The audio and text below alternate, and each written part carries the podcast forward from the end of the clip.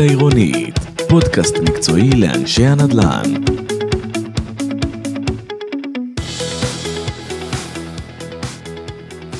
שלום וברוכים הבאים לפודקאסט אה, החזית העירונית בשיתוף עם מרכז הנדל"ן.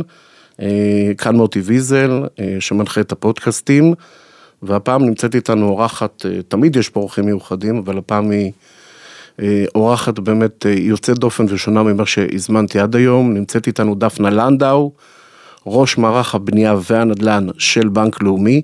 קודם כל דפנה שלום ותודה שבאת. שלום, תודה שהזמנת.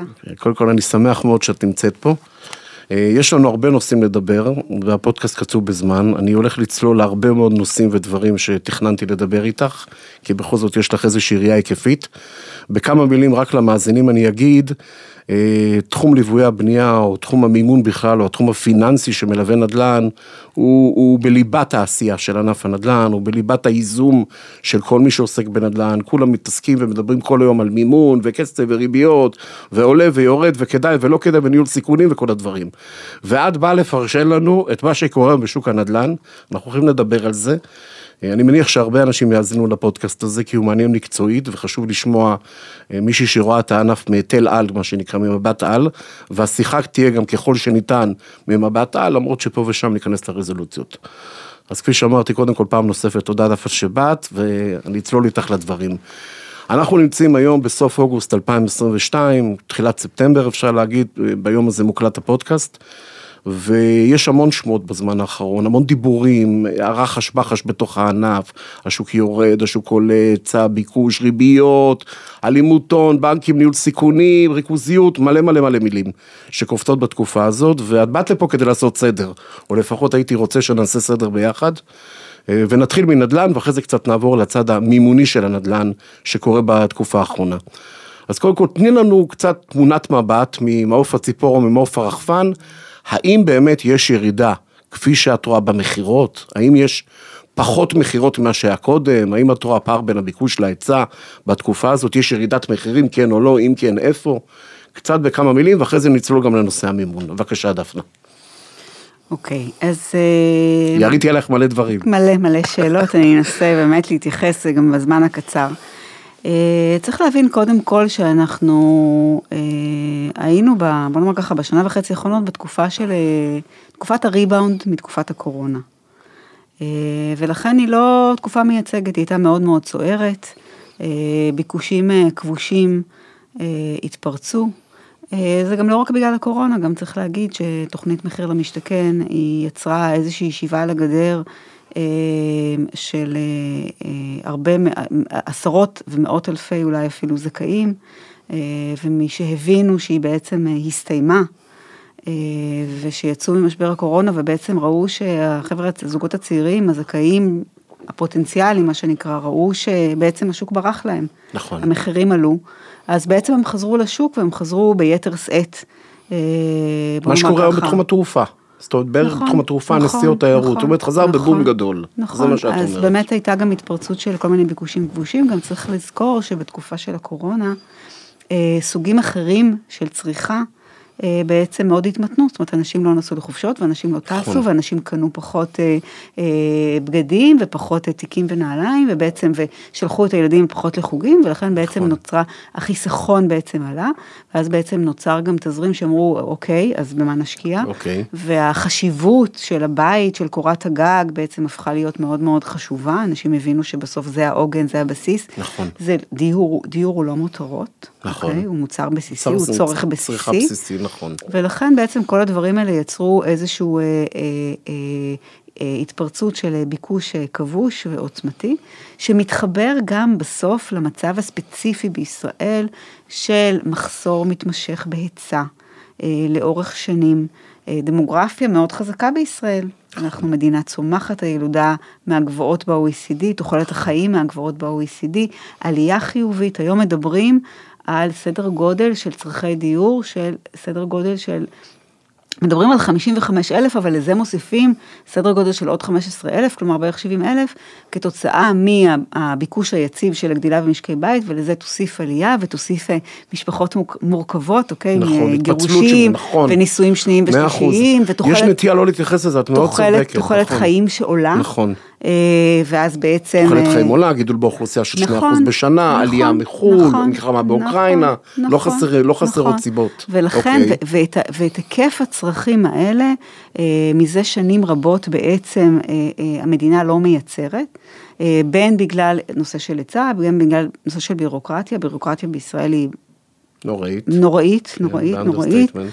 אם, אם, סתם, אם מסתכלים על נתוני הפריון, אבל בין, לבירוקרטיה יש מחיר בזה, אז אנחנו רואים שהמדינה שבה בממוצע, שמעתי איזשהו פודקאסט אנשים עובדים ב-30 אחוז יותר שעות עבודה מאשר במדינות ה-OECD. אבל הפריון שלנו הוא מהנמוכים. נכון.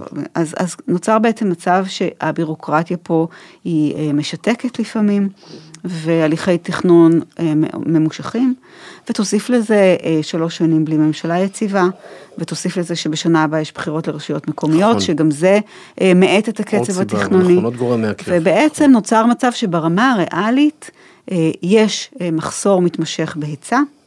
מה המספר שאתם בבנק מעריכים שזה בעצם המחסור האמיתי? כי יש כל מיני מספרים, דפנה. יש. יש 100 אלף נכון, יחידות דיור שחסרות, יש נכון. 150, שומעים כל מיני נכון. מספרים שמתרוצצים. נכון. הערכות שלכם בבנק לאומי, כמה באמת? אנחנו גם כן נשענים על, על, על כל מיני שיחות המס. שאנחנו עושים, אה, ואנחנו מדברים על בין 100 ל-200 אלף אה, מחסור. אה, שהוא מצטבר משנה לשנה שהוא- ליותר ויותר שהוא גם. מצטבר. אז נכון שראינו בשנה האחרונה, עוד פעם, אחרי ההאטה בקורונה, האצה שוב בהוצאת אה, קצב היתרי הבנייה, אבל מצד שני אנחנו רואים התמשכות של אה, תהליכי הבנייה, משך הבנייה עצמה, אם פעם זה היה שלוש שנים, היום כבר מדברים על ארבע שנים.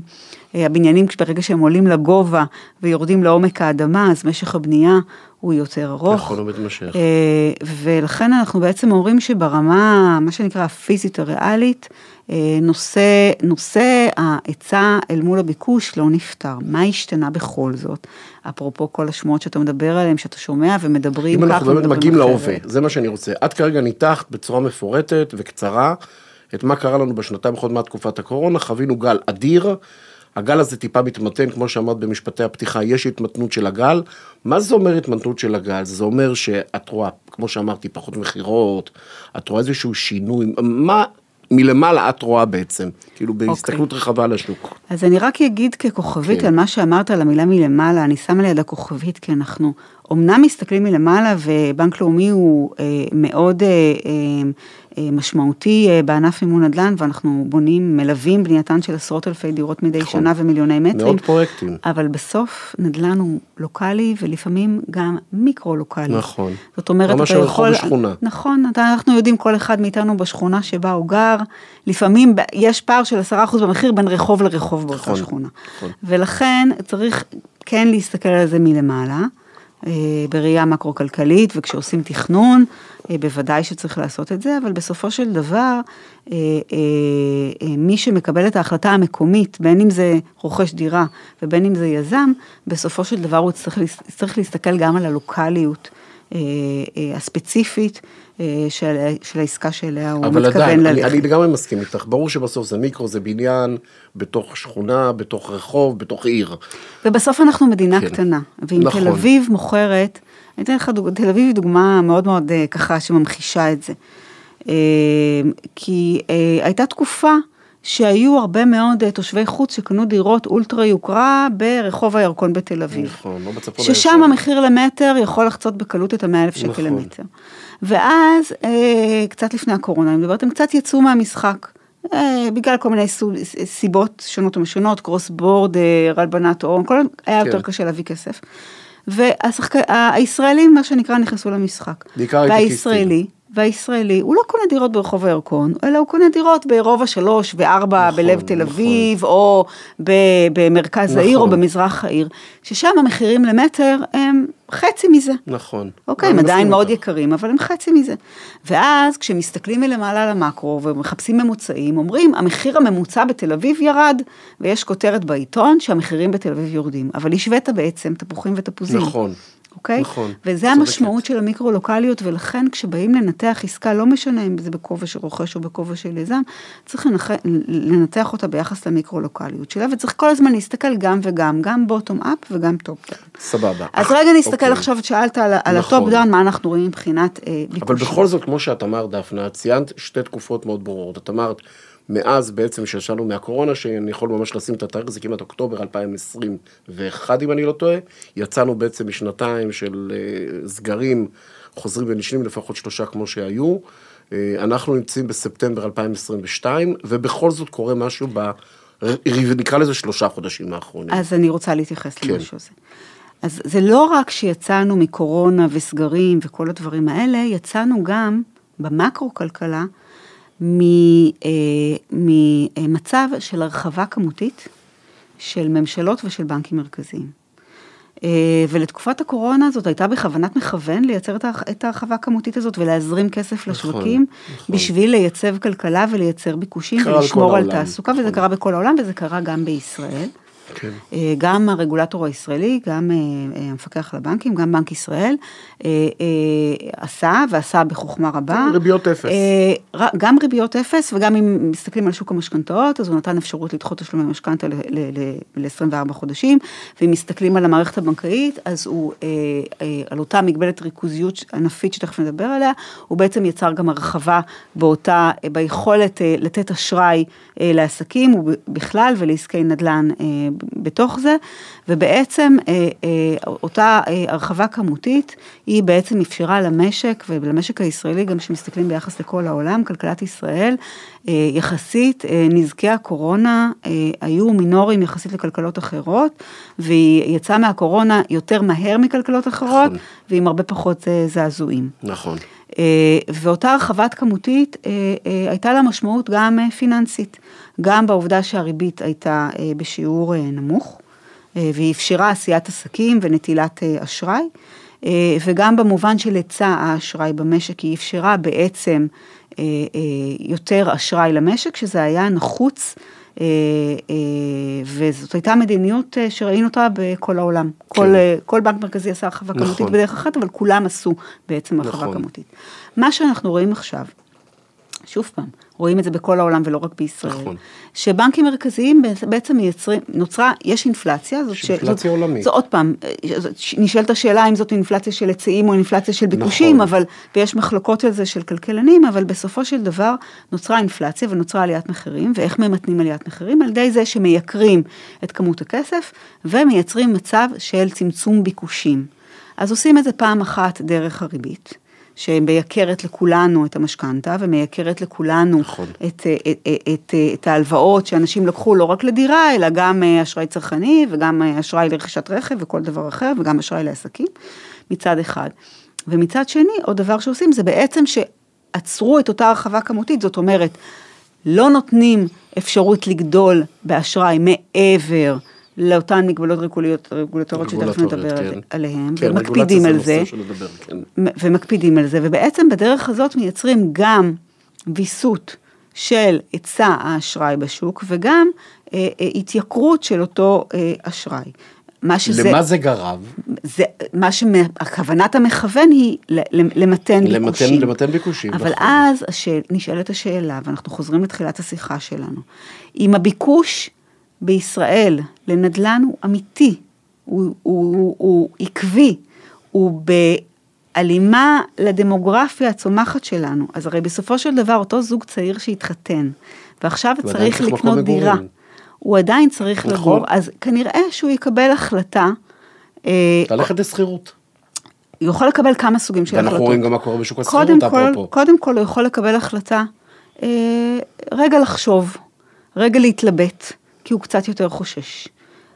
זו זה החלטה ראשונה שהוא יכול לקבל. חד משמעית אני מסכים איתך. ודרך אגב, בעיניי החלטה ראויה. רכישת דירה היא החלטת, החלטה כלכלית המשמעותית ביותר בחייו של. זוג צעיר, נכון. והוא צריך לעשות אותה בשום שכל, נכון. בהתאם ליכולות, בהתאם ליכולות ארוכי הטווח שלו, ובהחלט זה אה, אה, אה, עצירה שהיא חשובה. אז את בעצם באה ואומרת שבין. היתר המגמה הזאת של עליית הריבית, שהיא עליית, עליית ריבית עולמית, שמן הסתם נוגעת גם בישראל, היא קודם כל גורמת להם, וזה מעניין, קודם כל תעצרו, תחשבו. וזה בסדר כל, גמור. לפני זה הם רצו זה. ושעטו, ועכשיו תעצרו ותחשבו. אוקיי, אחד, נקודה שתיים, חשובה. היא גורמת להם לחשוב איזה סוג דיור אני רוצה. האם אני רוצה האם התקציב שלי בעצם יותר נמוך, אז אם אני רוצה דירה יותר קטנה באזור שבו אני גר, או להתרחק למקום יותר מרוח- מרוחק, ועל ידי כך להוזיל את מחיר הדירה כן. האבסולוטי שלי. זו החלטה שהוא צריך לקבל. או דיברת על דיור להשכרה. בוא נאמר ככה, דיור להשכרה בכל העולם הוא האלטרנטיבה נכון. הראויה נכון. לתקופות כאלו. נכון. הבעיה בישראל, שאין שוק שאין נכון. דיור להשכרה. לטעמי, נדרשות בישראל 250 אלף דירות להשכרה בשוק דיור ממוסד, מנוהל, כמו באמריקה, שאתה נכון. יכול לשכור. דירה ב class A וב class B נכון. וב class C, ואתה יכול שנים. garden style ולעשרות. שנים, ואנשים חיים שלמים בשכירות ובתקופות של פריחה כלכלית הם עוברים מ class B ל class A, ובתקופות של צמצום כלכלי הם עוברים מ class A ל class B או ל class B. מכירה את המספרים, דרך אגב, דפנה בשנה, הייתה פה ענבל דוד, אה, מנכ"לית דירה להשכיר, לפני מספר חודשים, ושאלתי אותה בדיוק את השאלה שאני שואל אותך כרגע, כמה יחידות דיור אתם כמדינה מנפיקים בשנה, עומדים להנפיק בשנים הקרובות, את יודעת מה המספר? זה נערך. 8,000 10,000 יחידות דיור בשנה, that's all. נכון. אז חוץ מזה יש קרנות ריט, ויש כל מיני כאלה שרוכשים נכון. דירות בתוך בניינים להשכרה, אבל עדיין זה בטל בשישים מול המסות שאת מדברת עליהן. אבל עוד מעט תהיה ממשלה חדשה, ואני חושבת שאם אה, רוצים לחשוב על אה, הנושא הזה של משבר הדיור בתכנון ארוך טווח, אז בהחלט צריך לקחת בחשבון שדיור הוא יכול להיות גם שירות, הוא לא חייב להיות מוצר, ואפשר גם לגור בשכירות, ויצירה של אה, אה, מסה משמעותית של דיור להשכרה, גם צריך לזכור שהאנשים הצעירים היום הם לא כמונו. מאה אחוז צודקת. הם לא באו, הולכים לעבוד לא 30 מחפשים הרבה שנה בשביל- באותו מקום. בשביל לקנות ארבע, כי את צודקת. והם רו- רוצים, נכון. זה גם יאפשר, אם דיברנו על פריון, זה. יאפשר מוביליות. מוביליות היא מאפשרת פריון. נכון. היום אני, אם אני רופא או מתמחה, היום אני אני בסורוקה. ומחר אני עובר בזיו, לחו"ל. ומחר אני אה, באיכילוב, נכון? נכון. אבל היא בעצם מאפשרת מוביליות, ומוביליות היא דבר שתורם לכלכלה, ולכן אני חושבת שבסופו של דבר שוק, לשוק דיור להשכרה בישראל יש הרבה מאוד ערכים, גם בנושא של, של יוקר מחיה, וגם בנושא של פריון. העניין הוא, דפנה, זה הפערים של הזמן. את נגעת מקודם בכמה וכמה נקודות שקשורות לפעילות איזום, בין היתר נושא הסטטוטוריקה, הבירוקרטיה וכל הדברים האלה. גם אם הממשלה הבאה, בהנחה ותקום ממשלה הבאה, והיא תצא לדרך בחודש מרץ 2023, ועד שהיא תעביר תקציב ועד שהיא תקבל החלטות, נניח עוד מספר חודשים, הרי שנינו יודעים שגם אם תיפול החלטה שהולכים להגדיל את היצע, הדיור להשכרה לונג טרם, טווח ארוך, ב-100 אלף יחידות דיור, או 200, כי היו גם, אני מזכיר לך, שרי אוצר שהצהירו נכון. הצהרות בלי לנקוב בשמות גם הרבה נכון. לפני זה, שיהיו 150 אלף יחידות אבל אני כרגע זורם עם הסיטואציה. זאת אומרת, דפנה, את מדברת שהבניין הראשון בעצם, בתיאוריה, אם יוגדל ההיצע לדיור להשכרה טווח ארוך, יהיה בעצם בעוד חמש שנים. ואת מצד שני אומרת, יש גידול באוכלוסייה, ויש עלייה לארץ, ויש ויש מיליון דברים, זאת אומרת, אז אנחנו נחכה חמש שנים בעצם עד שבאיזשהו מקום הדברים האלה יקרו, הרי זה impossible, זה בלתי אפשרי הרי. מה יקרה בחמש שנים האלה? זה רק, את יודעת מה, זה כמו הרכבת הקלה. עד שבנו אותה, היא כבר לא מספיקה. אז עד שיבנו כבר את הדיור להשכרה טווח ארוך, עד שיוקם, יושכר ויתחיל להיות משווק, בעצם כבר צריך הרבה יותר. אז מה יהיה, דפנה? אז אנחנו יודעים למי ניתנה הנבואה ואנחנו לא נהיה נביאים, אבל כשאנחנו מסתכלים באמת על התמונה הזאת, אז אם אנחנו שואלים את עצמנו בהקשר הזה, ואתה שאלת מה יקרה למחירים ומה יקרה לשוק, אני חושבת שכרגע יותר דברים שדיברנו עליהם מכוונים לזה שאולי תהיה התמתנות של קצב עליית המחירים, אבל אה, להביא בשורה מכיו... לאזרחים, מה שנקרא, מכיוון של אין. ירידת מחירים משמעותית, קשה כרגע להצביע על, אה, על בשורה כזאת, וזה באמת אתגר מאוד מאוד גדול אה, לממשלה החדשה שתגיע. את מזהה כרגע איזושהי התמתנות במחירים, גם על בסיס לוקאלי, דפנה? אנחנו לא אז- מזהים, אנחנו לא מזהים כרגע התמתנות במחירים, אנחנו מזהים כרגע שכל הצדדים, מה שנקרא, יושבים רגע על הגדר בשביל לנסות להבין לאן זה הולך. גם יזם היום, כשהוא רואה גם את חוסר היציבות אה, הממשלתית, מה שנקרא, וגם ברמה המקומית, הנושא כן. של הבחירות לרשויות, וגם ברמה המימונית, אה, שהריבית יותר יקרה, והמימון הוא, הוא מרכיב קריטי, נכון. קריטי בתשומות של היזם, ואם המימון מתייקר, זה אומר שהבנייה מתייקרת. נכון. אז כשהוא עושה את מכלול השיקולים האלה, אז הוא לרגע עוצר ור, ורוצה לחשוב האם הוא רוצה בעת הזאת אה, לקחת אה, סיכונים. אז בטווח הקצר, לכאורה, ואתה מדבר על זה, כולם מדברים על זה שהשוק כאילו נעצר, אבל מה המשמעות של זה שיזמים יבנו פחות בטווח הארוך? את מרגישה יזמים, דפנה, ביום-יום, שעוצרים- שלך שעוצרים עוצרים פרויקטים? יזמים, הם לא, אף אחד לא עוצר פרויקט שהוא כבר התחיל לבנות. שהוא התחיל, אבל אף אחד משהו, לא עוצר פרויקט אבל אם הוא זכה במכרז מינהל אתמול, אבל הוא, הוא יותר זהיר היום בעצם ההגשה למכרז. כלומר, יזם היום שהוא ניגש למכרז, יזם אה, זהיר ושקול, ירים טלפון לגופים המממנים וישאל אותם, אחד, אה, האם יהיה לי מימון, ושתיים, מה יהיה המחיר של המימון ומה יהיו התנאים של המימון. ואת זה הוא. יכניס לתוך האקסל שלו, כן. כשהוא ניגש למכרז, והוא יהיה יותר אה, זהיר ושקול. אז אה, בטווח הקצר אתה יכול להגיד, אוקיי, אז אולי הקרקע תירכש אולי במחיר יותר זול. נכון. ואולי זה יוריד מחירים, אבל מהצד השני, הוא, אם הוא צריך להביא יותר הון, נכון. ואם האשראי שהוא לוקח יותר יקר לו, אז איך הוא יוכל להוריד מחירים? אז את אומרת אוקיי? בהכרח, לא אז אני משנה אומרת מה- שיש פה השפעות מקזזות. בדיוק. שאני חושבת ש... ש... קודם כל, אני חושבת. שתמיד, שתמיד, תמיד, תמיד סוף מעשה במחשבה תחילה. ויזם שבונה היום בישראל ויודע שהוא קונה קרקע היום, אבל הוא יבנה אותה, יקבל היתר בנייה בעוד שלוש, ארבע שנים, נכון. והוא ימסור דירות שנתיים או שלוש נכון, לאחר מכן. נכון. כלומר, הוא צריך לתכנן עכשיו. פיננסית. אי אפשר לתכנן פיננסית. הוא צריך להיות. שמרני וזהיר, ורובם כאלה. צריכים להשאיר. הרבה buffer ים, כי נכון, הרוב הוא נכון. הוא- הרוב הוא לא נודע. נכון, הרי, נכון. הרי אם יזם קנה קרקע לפני השלושה ארבעה חודשים, ואני לא מדבר לא על עסקת קומבינציה בעלי קרקע פרטיים ולא על עסקת יזמות פרטית, אלא הוא זכה במכרז מינהל, והוא כבר, כמו שאת אומרת, ב pipeline, הוא כבר זכה, הוא כבר ניגש, הוא כבר לכאורה לקח את הסיכונים שלו. נכון. אז א', מושתים עליו מדדי תשומות בנייה מטורפים, שהוא ידע אמנם, אבל אנחנו יודעים שזה לא הולך למקום טוב יותר. ושתיים, הנושא של הריבית שהוא לא לקח אותה בחשבון. והוא וזה- צריך לתמחר את כל הסיכונים אבל הוא האלה לא בסוף ידע את זה, צריך אז אז מה, לתמחר. ממשיך כרגיל, דפנה? הוא, אז אני אומרת, הוא יתמחר את הסיכונים האלה, והסיכונים האלה יתגלגלו בסוף לרוכש. ל- למחיר הדירה הסופי. לרוכש. בסופו של דבר, זאת לא אשת בשורות, זאת אומרת, זול יותר לא יהיה פה, כנראה בטווח הנראה לעין. ההיצע קטן, כמו שאת אומרת, הביקוש גדול, כמו שאת ציינת קודם. הנתונים המקרו-כלכליים הם כאילו לטובת אי ירידת מחירים, נגדיר את זה ככה, ותוסיפי לזה גם את הנושא של הריבית שמתגלגלת בסוף ללקוח ומדדי תשומות בנייה. זאת אומרת, בשנים הקרובות, דפנה, אבל אני דווקא כן... לא שאני אופטימית. חושב שאנחנו פה נמצאים כדי להוריד מחירים, כן. אבל אנחנו מנסים לזהות מגמות בשביל המאזינים שלנו, איך, איך לנהל את עצמם בצורה נכונה יותר ומה לקחת בחשבון. אני חושבת אבל- שהפתרון הוא לא בכיוון אבל של רגע, לחפש את היותר. אני, זול. צ- אני, התפקיד שלי זה לסכם את הדברים שאת אומרת. אוקיי. את אומרת פעם אחת ככה, הרבה יותר תשומת לב לניהול סיכונים, צריך באפרים, זאת אומרת מרחבי סיכון הרבה יותר גדולים ממה שהיו פעם, כי הריבית עוד יכולה לעלות, היא נכון. עלתה כבר כמה פעמים, ועדיין יכולה לעלות. והיא תעלה בעוד. כניסה לפרויקטים חדשים צריכים להיות עם הרבה יותר שום שכל, כמו שאת נכון, אמרת כרגע. נכון. אה, זאת אומרת, את נוגעת פה, ושהסיכוי שתהיה ירידת מחירים, מה שכל ה... מי שעוסק בענף הנדל"ן יודע, היא, היא מאוד מאוד קטנה, כי, כי גם אסור לשכוח גם עוד דבר, דפנה, שהמשק המשק בתעסוקה מלאה, נכון. רמת האבטלה פה היא בין הנמוכות בעולם, לא נכון. רק ב-OECD, בסביבות השלושה אחוז. זאת אומרת, אנשים עובדים, אנשים מרוויחים, אנשים... אנשים צריכים לגור. אנשים צריכים לגור, משפחות מתפצלות, אה, עלייה לארץ וכל מה שאמרנו קודם, אז, אז זה לא נראה ברקע. זאת אומרת, זו נקודה מאוד חשובה, כאילו גם בראייה שלך, שאת לא רואה איזושהי תחזית ל... אולי התייצבות, ירידת מחירים, בטח לא לאור הדברים שדיברנו כרגע. קושי יותר גדול של קבלנים לקבל מימון מן הסתם, אתם דורש- דורשים גם, אני מניח, יותר הון עצמי היום על פרויקטים מסוימים. אתם גם עוסקים בנדל"ן מניב, נכון? ולא רק הרי בנדל"ן למגורים. אה, רוב, אני חייבת להגיד שרוב השוק של הנדל"ן המניב הגדול נמצא כיום בחוץ, אני מזכירה לכם היום ש-50% חוץ- מהאשראי העסקי חוץ הוא. בכלל לא נמצא בבנקים, נכון. אה, אלא נמצא בחוץ בנקאי, בשוק ההון,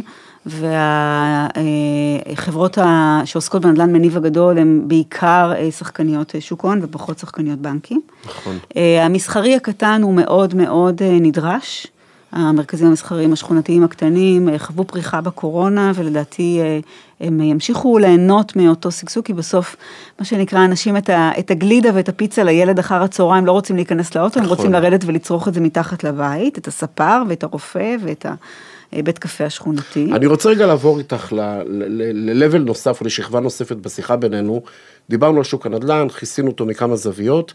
אני רוצה לדבר דווקא עליכם כבנק, או את כראש מערך בנייה ונדל"ן של בנק לאומי, בהסתכלות שלך מול יזם, שמחר רוצה לקנות קרקע, שמחר רוצה לגשת למכרז. האם אה, הדרישות שלכם כלפי יזמים השתנו? אני לא רוצה להגיד טוב או רע, השתנו. האם אתם דורשים מהם יותר דברים ממה שדרשתם קודם? האם אתם דורשים יותר תשומת לב? האם אתם דורשים יותר מרווחים? האם העליתם את ההון העצמי? האם אתם דורשים יותר פריסלים? אני מדבר כרגע על תחום הנדל"ן למגורים, בעיקר, כי זה מרכז השיחה והעיסוק שלנו. הקשחתם עמדות בכל מה שקשור למה שקורה בחודשים האחרונים ב... בוא נאמר, בעולם הריבית העולמי ובשוק הנדל"ן הישראלי? אתם כבנק לאומי ובכלל המערכת הבנקאית? אז אני אגיד ככה, סוג האשראי שאנחנו עוסקים בו, שהוא אשראי לעסקים גדולים, אה, הוא לא מוצר מדף. נכון, הוא טיילור מייד. הוא טיילור מייד, ולכן זה מאוד מאוד מאוד תלוי בעסקה ותלוי ביזם. אה, ויכולות להיות שתי עסקאות שלכאורה תגיד לי, מה, הם שתיהן בתל אביב, והן שתיהן לבניית ככה ולמה אה, זה 100 ככה? דירות, כן. ולמה הוא ככה והוא ככה? כי בסוף, בסוף החיתום שלנו הוא פרטני. הוא פרטני לעסקה, הוא פרטני לניסיון של היזם, לניסיון שלו בעסקאות דומות, לאופן שבו אנחנו רואים איך הוא מנהל את הסיכונים שלו, האם הוא גידר את עצמו מבחינת עלויות הביצוע. האצבע על ההדק, אני בכוונה שואל, הרי האצבע על ההדק של המערכת הבנקאית, הפיננסית, ה- המסורתית והחוץ-בנקאית, עד לפני בוא נאמר חצי שנה, נגיד חצי שנה, אני לא אומר שלושה חודשים, הייתה קצת יותר קלה על, על ההדק. בכל זאת, יש איזושהי, אני לא רוצה לקרוא לזה הקשחה, יש איזשהן דרישות נוספות אולי, שקורות בחצי שנה האחרונה, כי בכל זאת קרה משהו. הריבית עולה, אתם פוחדים גם על, על עצמכם, אתם פוחדים גם על היזמים, כי יזם מעצם היותו יזם הוא רץ קדימה. אתם הברקסים שלו, אתם אלה שאמורים לבלום אותו אז- באיזושהי צורה. אז אני, אני יודעת שזאת הדעה הרווחת אה, לעניין מה שאמרת על האצבע על ההדק, אבל אני אגיד בהקשר הזה, שניהול הסיכונים שלנו, לפחות, אני לא יכולה לדבר בשם אחרים, אה, היה ועודנו מאוד מאוד מוקפד. אה, אה, הקשחתם אותו? ובסופו של דבר, הוא תמיד היה קשוח. דפנה, דרך את אשת. ניהול סיכונים. אני אשת ניהול סיכונים, ואני הייתי מנהלת סיכונים של, בנק לאומי של נכון, נדל"ן, ולכן אני אומרת את. הדבר הבא, הוא תמיד היה מוקפד והוא תמיד היה קשוח, ושום הליכי, אה, שום דבר מהליכי החיתום אצלנו לא השתנה. מה כן השתנה? קודם כל נגיד שבזכות הקורונה, קורונה גם קרו כמה דברים חיוביים. למשל, למדנו לעבוד מרחוק. ואם פעם בשביל אה, אה, לקבל אשראי היית צריך אה, לקיים ועדת אשראי פיזית, ויכולת לקיים אותה רק פעם בשבוע, כשכולם נוכחים בחדר וכולי וכולי. אוקיי. היום אתה יכול לנהל את אותו דיון ועדת אשראי גם מרחוק.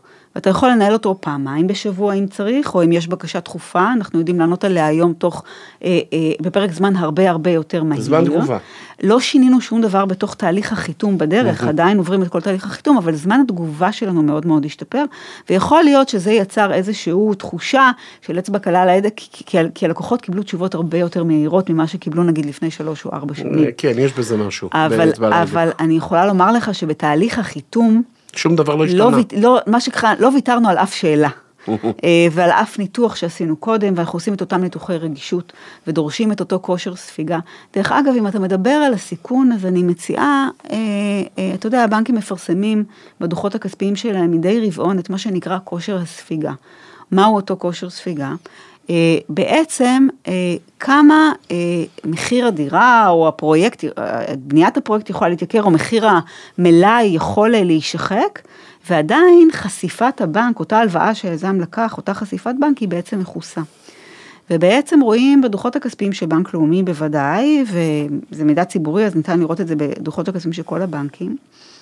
ודרך אגב, גם בנק, בנק ישראל התייחס לזה בסקירה שהוא פרסם ממש, ממש. כן. לפני שנה וחצי, שהסיכון בתיק המימון הפרויקטים של הבנקים הוא נמוך, מכיוון שבעצם מרבית, אה, מרבית תיק האשראי של הבנקים, אה, לדעתי למעלה מ-95% ממנו, הוא נמצא בכושר ספיגה של מעל 30% לתרחישים פסימיים.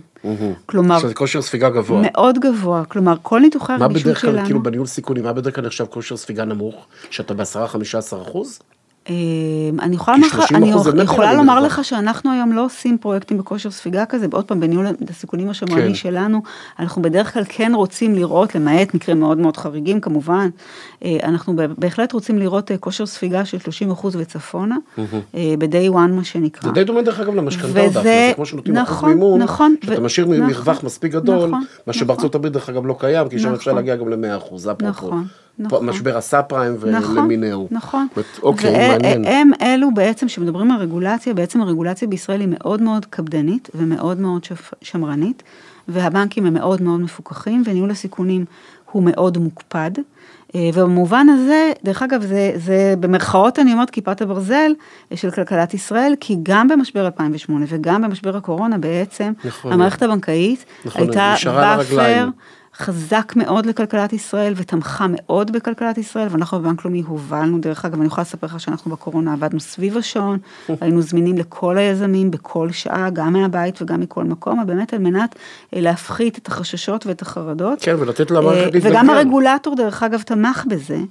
אה, ואפשר את זה באמצעות אותה הרחבה כמותית שהוא עשה, ולכן אה, בסופו של דבר, אני חושבת שהמערכת הבנקאית היום היא מאוד מאוד שמרנית בחיתום לנדל"ן, ולכן התחושה הזאת של אצבע קלה על ההדק, מעניין. היא, היא, היא תחושה שהייתה... שום דבר לא השתנה בדרישות ההון העצמי, נכון? זאת אומרת, ברור שזה פר יזם, דפנה, וברור ברור שזה שזה פר פר פרויקט, יזם. הכל פר ברור. יזם ופר אבל פרויקט. עדיין ברמת ההנחיות הכלליות של הבנק, כלפי, את יודעת, מרמת ההנהלה כלפי מטה, אין איזשהו שינוי בדרישות ההון העצמי. המקומות, אין אני, איזשהו- דרך אגב, נו, השינוי הגדול בדרישות כן. ההון העצמי, דרך אגב, היה בתוכנית מחיר למשתכן, שזה עוד היה הרבה לפני.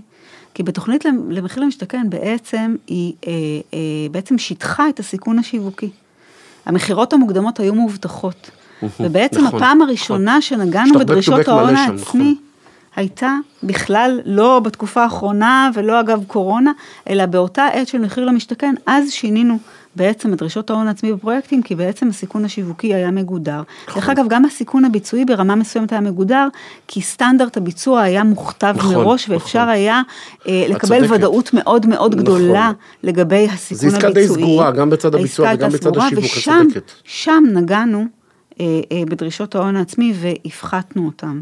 וגם היום, בוא נאמר ככה, בפרויקטים של מחיר למטרה, שהיא תוכנית הרבה פחות אגרסיבית ממחיר למשתכן, אבל היא עדיין תוכנית שיש בה גידור סיכונים מסוים אה, אה, עבור אה, היזמים ועבור הבנקים, אז גם שם, נגיד, אתה תוכל למצוא אה, דרישות הון עצמי, אה, אה, נגיד מופחתות ביחס לעסקה יזמית שהיא כולה שוק אבל אני. דווקא רוצה לצאת רגע, אפרופו הדיון הזה על נושא של מחיר למשתכן וגידור וניהול הסיכונים, ובעצם קיטון סיכונים, כי בעצם יש לך back to back שיווקי ו-back to back ביצועי כמעט באופן מלא. אבל בוא נדבר רגע על פינוי בינוי. עסקת פינוי בינוי הרי לא שייכת למחיר למשתכן, זה לא מכרז נכון. מנהל. זה עסקה פרטית על קרקע פרטית, מישהו מסר את הבית, צריך לקבל בית חזרה ולבנות עוד, על פי זכויות בנייה, עוד איקס יחידות דיור. אלה עסקאות ענק. מדובר על עסקאות של מאות יחידות דיור, אם לא אלפי יחידות דיור, שאמורות לקום בקירוב די בו זמנית. זאת אומרת, זה עסקאות ענק שקשה מאוד לחלק אותן לשלבים, בגלל שאתה מחויב לתת דירות לדיירים והם פינו אותם. עכשיו, העסקאות האלה דורשות הון עצמי עצום, באמת הון עצמי עצום. פחות מאשר עסקאות יזמיות. נכון. פחות, כי אין פה בעצם עלות של רכישת הקרקע. נכון, אני מסכים ולכן איתך. מבחינת צורכי האשראי של העסק, אני רוצה להגיד משהו כללי על ההתחדשות העירונית, כן, ואחר כך ספציפי למימון. קודם כל, אנחנו מאוד מאמינים בהתחדשות עירונית, ואני בהחלט חושבת שאחד מהפתרונות למה שתיארנו במקרו הוא בהחלט התחדשות עירונית. יש ערכים להתחדשות העירונית גם מעבר לכלכלה, גם בנושא של חלוקת העושר, וגם אם ניקח באמת את ההתחדשות העירונית לפריפריה, אז אני חושבת שיש הרבה ערכים חברתיים להתחדשות העירונית מעבר לערכים הכלכליים. בטווח הקצר אתם אגב, מכניס- אתם מכניסים ערכים חברתיים למערכת השיקולים שלכם? כי את בהחלט. מדברת, לא, זה מאוד יפה, כי אני שומע אותך יותר מפעם אחת, את אולי לא שמה לב, אני כבר שומע לפחות פעם שלישית, שאת מדברת על תפיסה שהיא גם תפיסה חברתית, היא גם תפיסה, את יודעת, סביבתית, את לא מדברת רק על ביזנס, דפנה. זאת אומרת, כשאת מדברת איתי על דברים כמו פריפריה, התחדשות עירונית בפריפריה, זה משהו שברובו חברתי, כי הכלכלה עוד לא מצאה שם מי יודע מה ואנחנו הפתרונות. ואני הייתי מאוד שמחה אם היא הייתה מוצאת פתרונות, ואנחנו יותר ויותר רואים שמכוונים לשם, ואני חושבת שעוד פעם אני אומרת, חברתית, זה בהחלט משהו שיכול קצת למתן את אותם פערים חברתיים גדולים, את אותו יוקר מחיה, כי בעצם דפנה, אנשים... אתם תיתנו גיבוי לפרויקט בטבריה, אני בכוונה רגע מקשה עלייך. אני אתן לה, תיתנו גיבוי לפרויקט בטבריה, בקריית שמונה, בבית שאן, במקומות שאנחנו הרי יודעים שיזמים לא רצים לשם, בגלל שיש שם חוסר כדאיות כלכלית.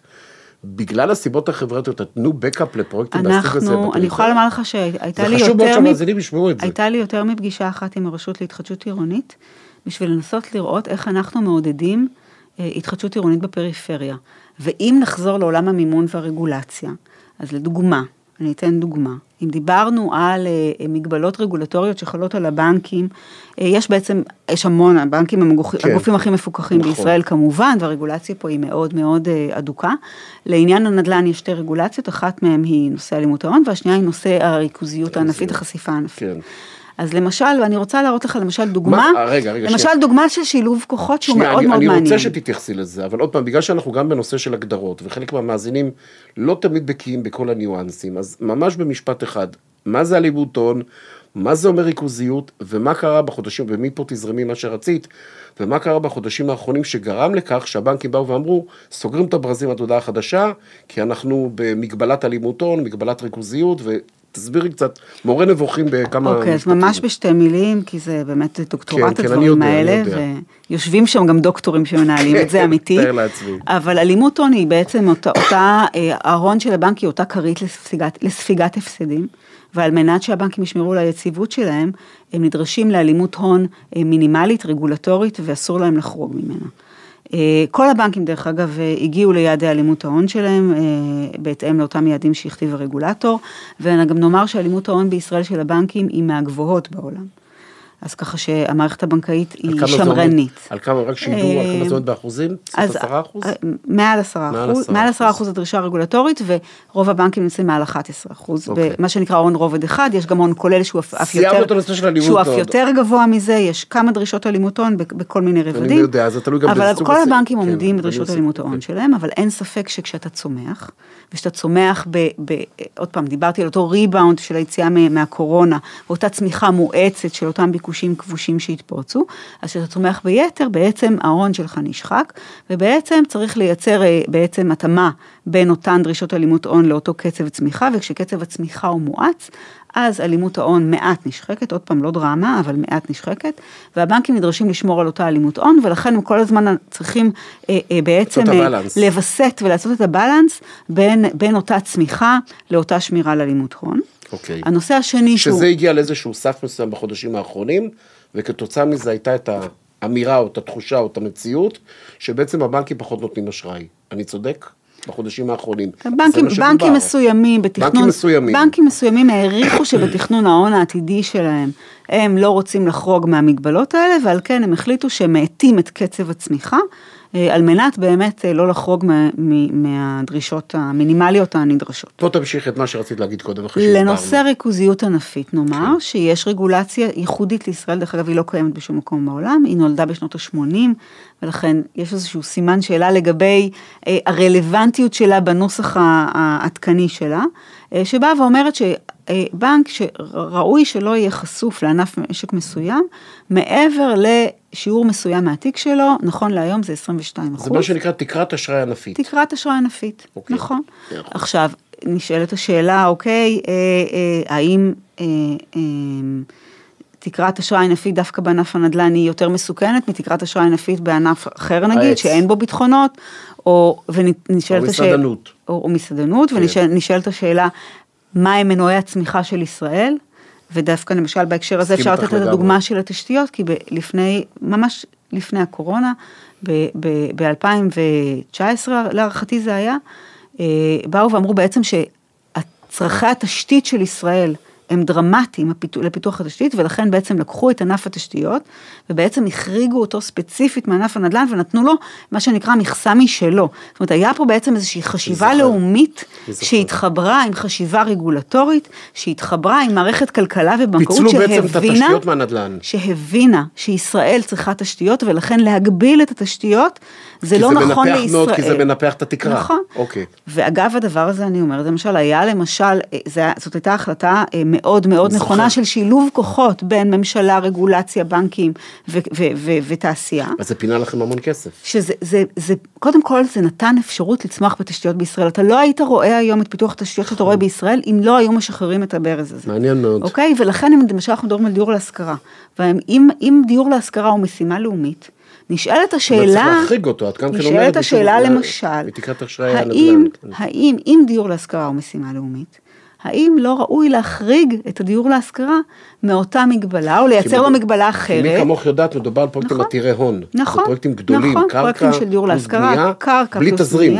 בלי תזרים של כסף מרוכשים, ולכן עוד פעם, תהיה פה ממשלה חדשה והיא תצטרך לשבת ולחשוב, בעצם להחליט אם היא רוצה להתמקד בנושא הזה של הדיור והיא רוצה להתמקד בנושא הזה של השכרה, אולי אחד מהחסמים שניתן להסיר בהקשר הזה, זה באמת לייחס אה, אה, אה, אה, אה, סכום מסוים, מכסה מסוימת אה, אה, מיועדת לעולמות הדיור להשכרה, שהיא לא, מה שנקרא, היא לא מפריעה אה, אה, לסגמנטים אחרים של נדל"ן. אבל אותה מגבלת ריכוזיות ענפית, כמו שאמרתי, נכון להיום היא 22 אחוז, ויש בה את, היום את הכל. כל הנדל"ן נכלל בתוכה, מלון בנהריה ובניין של 100 יחידות דיור בפתח תקווה נספרים אותו דבר, אוקיי? שזה סימן שאלה שזה נדל"ן- הדבר הזה. כולל נדל"ן מניב על כל סוגיו. כולל נדל"ן מניב על כל סוגיו. בכל הארץ, ובעצם היא מאוד מאוד, אה, בוא נאמר ככה, היא מאוד אה, פשוטה, במובן הזה שהיא לא עושה הבחנה בין סוגי סיכון שונים ובין סוגי נדל"ן אבל שונים. אני כמונו יודע שרמת הסיכון בשוק המגורים נכון. פחותה באופן דרמטי נכון. מעולמות הנדל"ן נכון. המניב, שגם בעולמות הנדל"ן המניב יש ניהול סיכונים שונה בין פרויקט נכון. לפרויקט, ומיקום למיקום, נכון, מעניין מאוד. נכון, אבל את- כמו שאמרתי, זאת מגבלה שנולדה מתישהו בשנות ה-80. איפה זה עומד היום ביחס 22 אחוז נגיד בבנק לאומי? כאילו אה, ביחס לתקרה של אה, 22 אחוז. בוא נאמר ככה, כל הבנקים נמצאים היום קרוב למגבלה הזאת, זה המקום שבו אנחנו רוצים להיות, כי אנחנו מאמינים שענף הנדל"ן הוא ענף שראוי למימון, ואני מזכירה לך שזה ענף שיש לו, לדעתי היום, אה, אה, אה, תהליכי, לא אגיד הכי, אבל אני אגיד, בין תהליכי הבקרה הכי מוקפדים והכי הדוקים במשק, פרויקט בליווי סגור הוא פרויקט שעובר בעצם בקרה מדי חודש. מדי חודש מסתכלים על דוח המקורות והשימושים נכון, שלו. נכון. ה- רק כספי, רק נכון. כספי הדיירים יכולים להיכנס לחשבון. רק כספי הבנייה יכולים לצאת מהחשבון. החשבון הוא חשבון סגור, הוא נכון. קופסה זה סגורה. בקרה צפופה מאוד. בקרה צפופה מאוד וניהול סיכונים מוקפד מאוד, ולכן אנחנו אה, אה, שואפים ורוצים לממן נדל"ן ולהמשיך לממן נדל"ן גם בהיבט המקרו-כלכלי, אנחנו מאמינים שזה סגמנט שהוא אה, אה, ראוי למימון והוא בהלימה לצרכים של מדינת ישראל. אנחנו בנק שחוגג השנה 120 שנה, בנק לאומי, מזל טוב. ואנחנו גאים להיות חלק מ... נכון, הרבה לפני קום המדינה. גאים להיות חלק מ- ממממני הבנייה בישראל, ואנחנו רוצים להמשיך להיות שם. אה, אז זאת המגבלה השנייה בעצם שכל הבנקים נמצאים לאורה, ובתוך הטווח הזה בעצם המערכת הבנקאית היא נמצאת, ובתקופה, אחרי תקופה של צמיחה מואצת, כפי שדיברנו בתחילת השיחה שלנו, ובעצם היה אה, אה, אה, ביקושי אה, יתר, נגיד את זה ככה, אה, לאשראי, אז בעצם אה, כל המערכת פוגשת את אותן מגבלות רגולטוריות, שדרך אגב קיימות רק על המערכת הבנקאית, כמו שאמרתי, זאת המערכת הכי מפוקחת היום בישראל. אה, ו- ובעצם המערכת פוגשת את המגבלות האלה והיא צריכה להתנהל בתוכן ולאורן, כי המערכת בסופו של דבר היא מערכת צייתנית. יש אוז- אוזן קשובה בבנק ישראל למה שאת עכשיו אמרת, עצם הפיצול של תשתיות ונדל"ן, שקרה לפני מספר שנים ושחרר לא מעט הון ולא מעט אחוזים, נקרא לזה בתקרות האשראי הענפיות, כי בעצם נוקרה, נוצרה תקרת אשראי ענפית נוספת לתשתיות, לעומת תקרת אשראי ענפית לענף הנדל"ן. את רואה עוד פיצול או סיכוי לעוד פיצול שיכול לקרות כמו נדל"ן מניב או נדל"ן למגורים? יש משהו שהוא בכלל ברקע? את מעורבת בדברים האלה? מדברים על זה בכלל? אז קודם כל זה אני- אמור לשחרר לכם הרבה מאוד אה, קודם כל יש שיח אוויר. מתמשך, יש שיח מתמשך אה, אה, כל הזמן. אה, צריך לזכור שכמו שאמרתי, לאי היציבות השלטונית פה, אה, יש מחיר וזה אחד המחירים אה, של אותה אי יציבות. כן, היא קבלת החלטות. שכל תהליך קבלת החלטות הוא תהליך מורכב. אני לא פה לחלק ציונים לאף אחד, כל אחד, מה שנקרא, עושה את שלו. בסופו של דבר, גם הרגולטור שלנו וגם אנחנו, בוא נאמר ככה, כולנו שואפים שהמערכת הבנקאית תהיה יציבה וחסונה וחזקה, והיא תהיה, כמו שאמרתי, כיפת ברזל למשברים, שעוד היו ועוד יהיו, אה, כי אין מה לעשות, זה העולם. כן. ולכן אני חושבת שבעצם בסופו של דבר אה, צריך להתקיים פה שיח שכולנו סביב אותו שולחן ורוצים אה, באמת אה, לפתור את אותן בעיות לטובת כולנו כאזרחים וכהורים לילדים פה. אה, אה, ואני מקווה, אני רוצה להאמין ולהיות אופטימית, אה, שכמו שאמרת, מתישהו במרץ תהיה פה ממשלה אה, ותהיה פה אה, משילות, אה, שתשים את הנושאים האלה על השולחן ותדון בהם אה, לטובת כל הנוגעים בדבר. עזבי כרגע תקופת בחירות, אבל במהלך השנה האחרונה דיברו איתכם, שוחחו איתכם? השיח הוא כל הזמן קיים. כל הזמן קיים. כל הזמן יש אבל הוא שיח. קיים מעבר לבנק ישראל, הוא קיים גם עם גורמים, את יודעת, יותר שיח, פוליטיים. כל הזמן יש... שיח עוד פעם, אנחנו. לא גוף פוליטי. אני יודע. אבל ככל ש... מזמינים אותך כגוף מקצועי. ככל שמזמינים אותנו. ככל שמזמינים אותנו לתת את חוות דעתנו המקצועית, אז אנחנו כמובן אה, אומרים אותה לכל מי שמזמין, כמו שאתה הזמנת, וכמו שכל אחד מזמין, ורוצים לשמוע את קולנו, אז אנחנו כמובן אה, משמיעים אותו, משמיעים אותו ב, בשמחה. בואי נדבר על העתיד. דיברנו על העבר קורונה, דיברנו על ההווה מה קורה היום, גם בתחום הרגולטורי, גם בתחום הכלכלי וגם בתחום הנדל"ן. קדימה, את מסתכלת היום קדימה לשנים הבאות, עוד פעם, אנחנו שילבנו קצת את הקדימה בשיחה, אמרנו בחירות ברקע, ורשויות מקומיות וכל מיני דברים כאלה. אה, לאן שוק הנדל"ן הולך כפי שאת רואה? זאת אומרת, את רואה תקופה טובה, את רואה תקופה של צמיחה, את רואה תקופה של עזבי מחירים, אני דווקא לא רוצה לברוח לפופוליסטיות שמחירים עולים, מחירים יורדים, כי די הסתכמנו את זה, שהסיכוי מאוד מאוד קטן במציאות הנוכחית כרגע. אבל את, את רואה המשך צמיחה, את רואה המשך רצון של יזמים לקחת סיכונים, להמשיך ליזום פרויקטים, להמשיך להיכנס למכרזי מינהל, עם כל הסיכונים שאת ציינת קודם, של ריבית יותר גבוהה, ולקיחה בחשבון של מרווחי ביטחון הרבה יותר גדולים. אל תשכחי, ואת נגעת בזה קודם, דפנה, שכשאני מקים מחר פרויקט התחדשות עירונית של אלף יחידות דיור, עזבי כרגע דרישות הפריסל, שהבנק דורש כן או לא, לא משנה. אני עדיין צריך למכור מסות של דירות. עכשיו, לפני חצי שנה, שהכל זרח ופרח, אז בוא נאמר, בבטן היזם עצמו אמר, אין בעיה, אני אקים את הפרויקט הזה, את ה-10, 15, 20 דירות בחודש יהיה לי. דווקא בגלל הרגיעה המסוימת בשוק, זה סוג של ניהול סיכונים שבא מהצד של המכירות כבר. זאת אומרת, האם המכירות יהיו בקצב שאני חזיתי אותם, שאני צפיתי אותם, ששווה לי בשבילם לקחת סיכון דווקא? אני יכולה לומר לך שמבחינה... איפה הצרכן הקצה בעצם פוגש בסוף את הפרויקט? מבחינה חיתומית, מבחינה חיתומית, למרות שיזמים אה, האיצו את קצב המכירות בתקופות מסוימות, כי כמו שאמרת, הייתה להם הזדמנות, מבחינה חיתומית אנחנו אה, בונים את התוכנית המימונית ליזם על בסיס קצב מכירות חודשי הרבה יותר שמרני. כלומר, יזם שיציג לנו תוכנית שיווק מאוד מאוד אגרסיבית ועל בסיס זה יבקש הקלות, אנחנו עושים את מה שנקרא את ה... נרמול, כן. את הנרמול של הדבר הזה אה, לתקופות יותר אה, מתונות, בגלל שאנחנו אה, ראינו בעצם התפרצות של ביקוש שהיא הייתה מאוד מאוד עוצמתית ומפתיעה, עדיין בתוך תהליך החיתום שלנו אנחנו מנרמלים את זה למחירי מכירה שמרניים, לקצב מכירות שמרני, לעלויות ביצוע שמרניות, ואם הפרויקט במסננת הזאת לא עובר את המסננת הזאת אה, ומגיע לניתוחי רגישות שאנחנו יכולים לחיות איתם, אז אנחנו לא נממן אותו. אתם לא תממנו אותו. נכון. למרות שבאופן תיאורטי, את יודעת, כדי למכור 800 יחידות דיור בפרויקט התחדשות עירונית גדול פה במרכז, בתקופה של 5-6 שנים, קצב המכירות הוא רצחני. את צריכה לייצר, כאילו הפרויקט צריך לייצר קצב מכירות פנומנלי.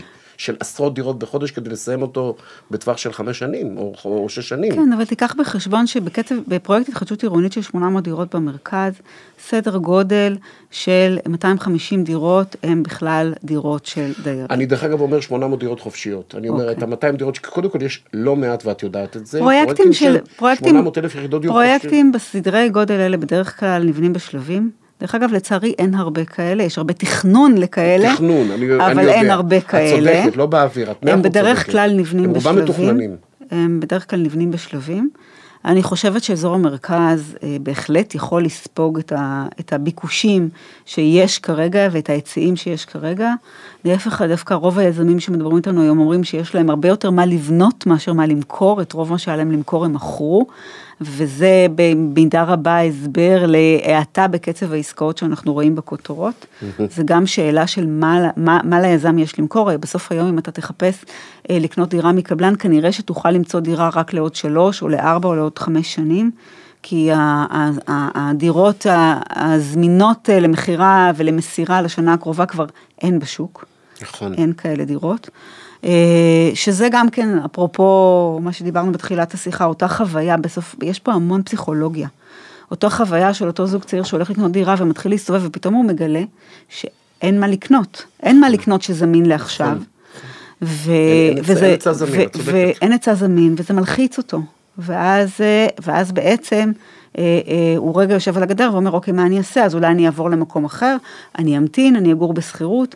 ההתחדשות העירונית, דרך אגב, בטווח הקצר היא מייצרת מחסור בדיור להשכרה. נכון. נכון. הדיר, הדירות... כל המפונים צריכים נכון, עכשיו... המפונים צריכים דירות והדירות שלהם נהרסות. אז... אני יכול להגיד לך משהו שאת בטח מכירה אותו מהסביבה שלך, אני מכיר חברים לא מעט פה באזור הצפון, הצפון, הצפון הישן, שמספרים שם על עליית מחירי שכירות מטורפת, הרי שנינו יודעים שבאזור רובעי 3-4 בצפון ישב בכלל, יש שם כמות עצומה של אה, תמ"א 38-1, תראה, למשל, תמ"א את- 38 2 וכולם מפונים, מקבלים שכר דירה כדי לגור באזור שבו הם לכאורה עוזבים למספר שנים, ואין דירות להשכרה. תלך ליד. אוניברסיטת תל אביב, ברמת כן. אביב, ותראה. כמות ההתחדשות העירונית ברמת אביב בשלוש שנים האחרונות. אה, אני שמעתי מישהו מרמת אביב שסיפר לי שגרעה מהדיור להשכרה ברמת אביב כ-300 דירות. יש 300 דירות פחות כרגע מיועדות? להשכרה ברמת אביב. ומה זה עשה למחיר? אתה חושב על סטודנט שבא עכשיו לשכור דירה ברמת אביב. עכשיו, אני לא יודעת מה קרה שם למחירים ספציפית, אבל אין ספק... ההתחדשות העירונית בטווח הקצר היא מייצרת איזשהו מחסור בדירות. בטווח הארוך היא תייצר תועלת, אבל נכון. בטווח הקצר היא מייצרת מחסור. התייחסת לרובע שלוש וארבע, אז גם בהקשר של רובע שלוש וארבע צריך להגיד שבסופו של דבר, רובע שלוש וארבע הם לא רבעים של מגדלים. נכון. הם רבעים של בנייה נמוכה, ולכן אותה התחדשות עירונית, היא לא תייצר שם עודף היצע אה, מאוד מאוד מאוד גדול. נכון, אבל היא מפעילה לחץ על שוק היא השכירות. מפעילה לחץ מאוד גדול על שוק השכירות, וזה שוק השכירות. יקר. מדובר נכון. על שלושה חדרים, עשרת נכון. אלפים שקל, 11, 12, אני שמעתי מספרים הזויים, בגלל שאנשים רוצים להמשיך להתגורר נכון. במקום שמפונים ממנו. כי הילדים שלהם שנים. הולכים שם לגן ולבית לגמרי, ספר, לגמרי, וזה קרוב דפנה. למקום העבודה שלהם. אנשים בסוף רוצים לגור ולעבוד ולצרוך, פחות או יותר באותו, באותו, באותו תוואי שטח, מה שנקרא. מוכרת. וגם פה לממשלה, דרך אגב, יש אחריות בעולמות התעסוקה, הממשלה היא מעסיק מאוד מאוד גדול במשק. נכון. היא יכולה לווסת ביקושים לדיור דרך התעסוקה שהיא היא אה, לא זה, מכוונת.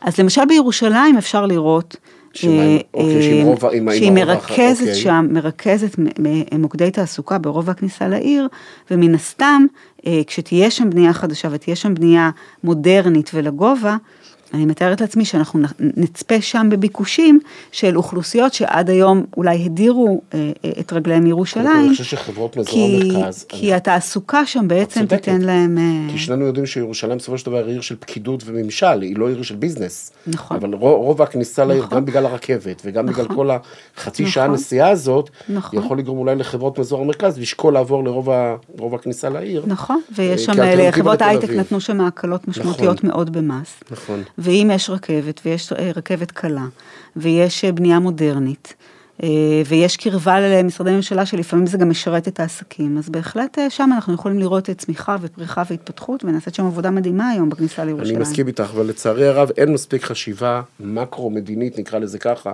על אותו ויסות בין... אה, תראי, קודם כל אנחנו לא, לא רואים ויסות אה, אה, במכרזי מינהל. המינהל מוציא את מה שיש לו, המינהל לא מווסת.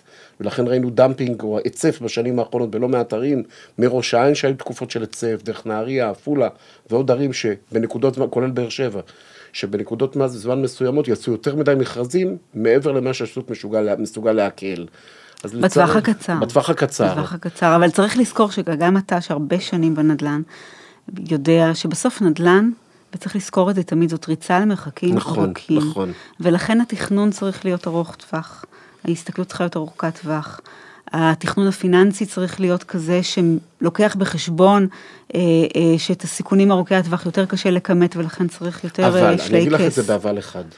יש לדוגמה, אני אתן לך ממש רובע ספציפי שאני מן הסתם את בטוח מלווה שם, בטח יזם אחד אם לא יותר מזה, את רוב העיר היין באשקלון.